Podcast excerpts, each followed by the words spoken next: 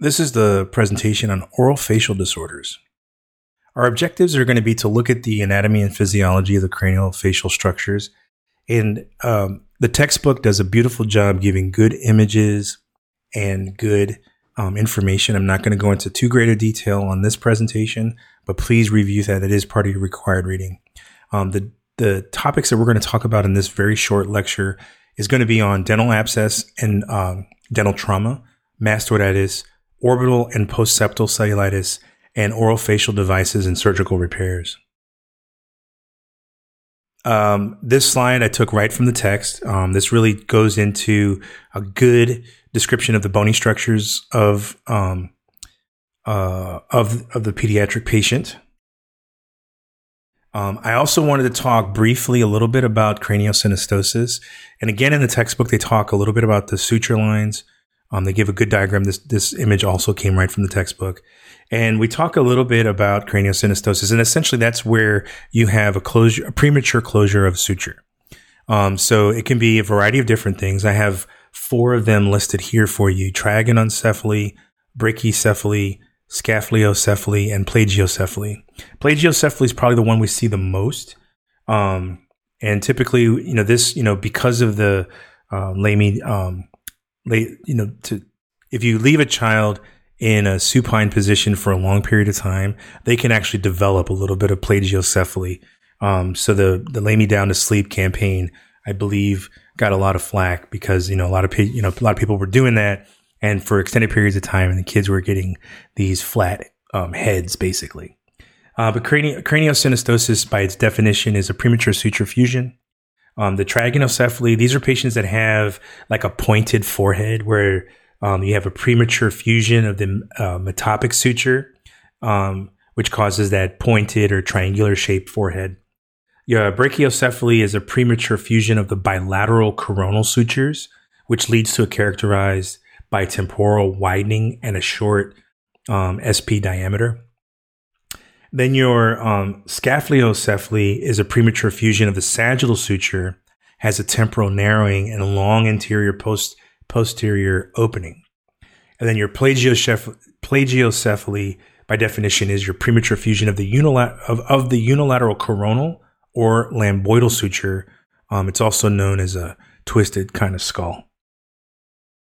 This slide, um, I found some images online to show you some of the various different um, presentations. Um, on the far left of your screen, you're going to see a normal cephalic head shape um, with both an actual patient on top and then the diagram on the bottom. In the middle, you have a patient with that unilateral plagiocephaly, where you have like a uh, uh, uh, a slanted, basically type of angle uh, on the back of the head. And it also shows a nice little picture of a child with brachy, uh, uh, brachycephaly as well. In the middle of the uh, of the slide, you're going to see a, a, child with triagonocephaly, um, where they have that pointed shape to their head. And this actually does uh, a before and after. It shows you what the child looked like before and then after surgery. And then over to the and over to the far right, you're going to see a child with uh, with a cartoon image of a child with um, scaphocephaly. Next, we'll talk about dental abscesses and dental trauma. Um, we know that males are affected more than females. They account for a fair amount of our emergency room visits, um, specifically due to dental caries. Um, and when we look at trauma for dental trauma, about one third of them are going to be children ages two to three years of age. Um, when we look at the presentation, we definitely want to collect a very good history to find out what happened and all the details that are involved with that. Their primary symptoms going to be pain. They may complain of a, a, bad taste in their mouth. They may also have um, what is known as Ludwig angina. And Ludwig angina is a, gag, a gagging and or strangling sensation that can cause edema, distortion, or obstruction of the airway. Our differential diagnosis is going to include dental abscess, gingivitis, buccal cysts, tooth eruptions, and various other um, diagnoses that you see here on the screen. Our treatment's going to include antibiotics such as penicillin. We're going to want to treat their pain and discomfort. And just note that Tylenol and NSAIDs alone can be enough to treat this child's pain. Um, so you may not have to give um, narcotics, and you're going to want to use those as kind of like your last option. You're definitely going to want to, um, if they have a subluxation, um, they may use chlorhexidine mouthwash and put them on a soft diet. If they have a, a tooth avulsion, if it's a primary um, tooth, they're not going to do anything with it. If it's an adult tooth, they'll go ahead and consider that a dental emergency and you'll get your um, oral facial uh, OMFS doctors involved or your dental doctors involved where they may have to do um, treatment for it. Now, if if a tooth is lost, like I say, t- uh, an adult tooth is lost, there there is a certain time frame that they can actually put the tooth back in or reimplant the tooth. Um, so you'll want to make sure that that tooth is kept clean or sterile as possible. Um, the book actually recommends putting them in a in a cup of milk or a salt solution. And then, of course, if there's any type of alveolar fractures, um, they may require surgery with general anesthesia. Mastoiditis, um, by definition, is an infectious complication of otitis media. Um, it occurs about one to 10,000, one, one child for every 10,000 children. Um, and the textbook did a nice job of describing it that most ENT specialists see about two cases per year. We've seen a lot less of mastoiditis over the years due to the improvement of vaccinations, specifically with Haemophilus, um, influenza, pneumococcus, and influenza ma- vaccines. Um, but we are still plagued by drug resistant microorganisms that can cause mastoiditis. The presentation is going to be, uh, again, a very good detail history, um, and you'll find out that they've had frequent um, acute otitis media um, diagnoses in the in, in the past or most recently. Um, they can have a post auricular swelling, um, where if they're greater than 18 months of age, it'll actually push the pinna of the ear um, up uh, outward. Whereas for smaller children, it'll actually push the ear downward in infants. They can have fever. Um, they can have cranial nerve involvement. Again, having that good cranial nerve exam is going to help you. So they may have um, changes to cranial nerves six, seven, and eight. Um, I have a an error there on the slide. So it should be slides uh, cranial nerves six, seven, and eight. That's your abducens, facial, um, or vestibular acoustic. Um, and they can also develop what's known as Gradenigo syndrome. And I have a picture of it here um, for you on the slide. And essentially, it's a triad of symptoms which include otitis media, facial pain, and abducens palsy. Um, and you could see here um, where the child's eye is actually um, shifting in, inward, and that's known as an abducens palsy. Your differential is going to include parotitis, postauricular lymphadenitis, otitis externa. Your, your treatments are going to include getting cultures, CT scan, um, an MRI if needed to rule out any type of epidural abscesses or dural venous sinus thrombosis. Again, as I mentioned before, this you know a, a, a venous a, sin, a venous sinus thrombosis could actually um, put them at risk for stroke. So you want to make sure you rule all that out. Um, your IV antibiotics are going to be ceftriaxone, uh, again, because it has good penetration across the blood brain barrier. Um, you're going to do 50 to 100 milligrams per kilo per day. Probably, I would do more like 75 to 100 milligrams per kilo per day to make sure I get good penetration there. Um, the most common pathogen that you're going to see is strep pneumoniae, um, and it may require um, surgical drainage. Next, we'll move on to cellulitis, or orbital cellulitis, um, which is an infection involving the structures of the orbit. We'll also talk about preseptal cellulitis as well, um, which is also an infection of the anterior aspects of the eyelid. Um, so they can sometimes be confused, and sometimes it can be very difficult to determine which one you're working with. Um, the incidence is higher in the wintertime for orbital cellulitis um, compared to other months. Um, and your risk factors are going to include sinusitis, which is probably most common and is present in almost all cases. Have some type of rhinosinusitis, um, but they can also have a periorbital infection, orbital trauma, and and and others.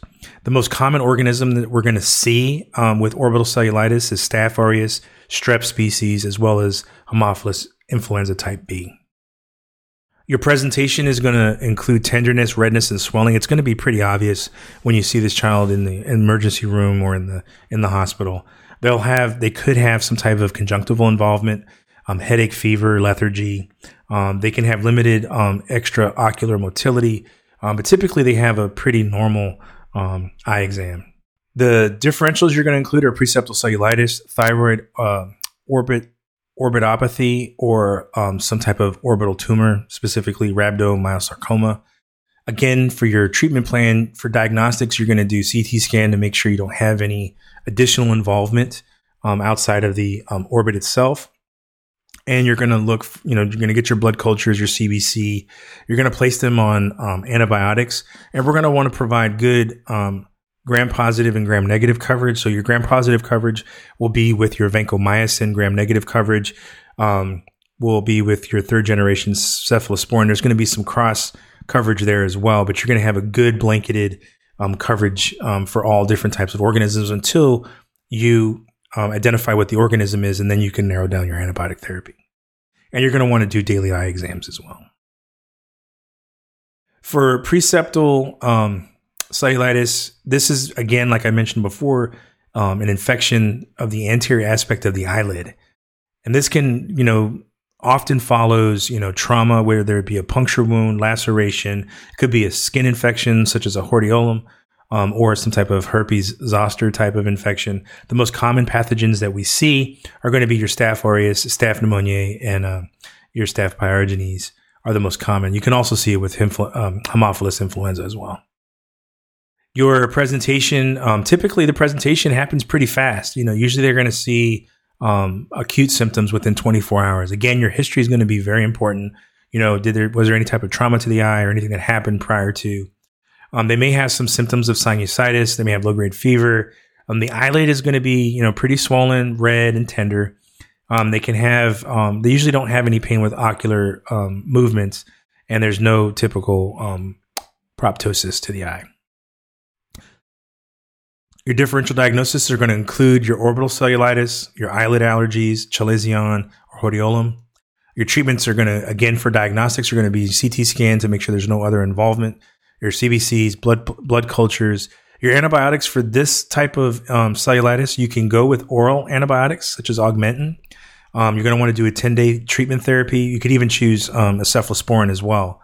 Um, but again, you're going to want a 10 day treatment. You can also use warm complex warm compresses to the eye. And typically, we don't hospitalize these patients unless they have a high fever, they're a small child like an infant, or they have signs and symptoms of other, other systemic disease. Now, the last section I'm going to talk about for this um, for this module is going to be on surgical and non-surgical therapies. And we'll talk about the different things that we've seen. So we've talked about some of the surgical therapies already, such as if you have a dental emergency, you may have to involve an oral, uh, an oral maxillofacial surgeon or a dentist um, to treat. Um, they, there may also be um, different approaches, and the textbook's going to talk about different approaches for different levels of, of treatment um, when it comes to the oral facial types of surgeries. Um, you can have fixations to correct bone deformities. And these can be um, bone graft fixations. They can be plates and screws. Um, they can be um, the plates and screws are nice because they've kind of replaced any type of wires that we've used in the past. And oftentimes they are um, permanent, so you don't have to go in and replace them um, because they're they're strong and they they tend to last a very long time. when we look at maxillomandibular fixations, this is where they may have to actually um, um, wire the mouth shut um, for whatever reason, whether they're doing reconstruction on the jaw or they're they're working on on structures where the mouth can't be open. Um, one thing to remember: if anyone has had um, this type of surgery, you must have wire cutters at the bedside in case you know in case they because they are at risk for aspiration, and if you need to get into the airway for whatever reason, um, intubating the patient or to help suction them out, you're going to have to go in and, and, and remove some of those wires. Um, other types of surgical procedures you're going to see are the different types of Lefort procedures. And with the Lefort type 1 osteotomy, what they end up doing is they end up like removing the maxilla.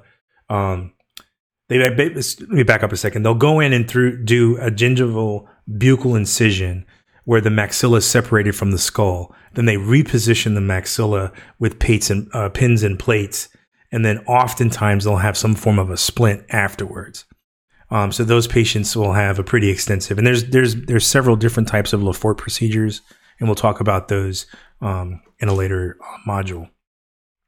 Um, other types of devices that you'll see that are non-surgical therapies um, include your helmets, and those are for children that are going to have cranial remodeling. Those are all the different types of craniosynostosis that we talked about at the beginning of the module. Um, your your nasal alveolar molding are um, are like uh, they're nasal and um, uh, oral type of devices that they put in for children with cleft lip and cleft palate to help mold that um, structure um, prior to doing a surgical correction to kind of help them out. And then lastly, you know, there is a surgical procedure to put in distractors. Um, and oftentimes they'll do the distractors. And I put in here the Pierre Robin sequence because this is the one I've seen the most. And what they'll do is they'll put these pins in with these screws. And basically, um, what they're trying to do is they're trying to re stretch, I guess is the probably the best term. Um, the jaw. You know, with Pierre Robin, these children have a very small chin and known as having micrognathia. And what we're trying to do is we're trying to reposition the chin out.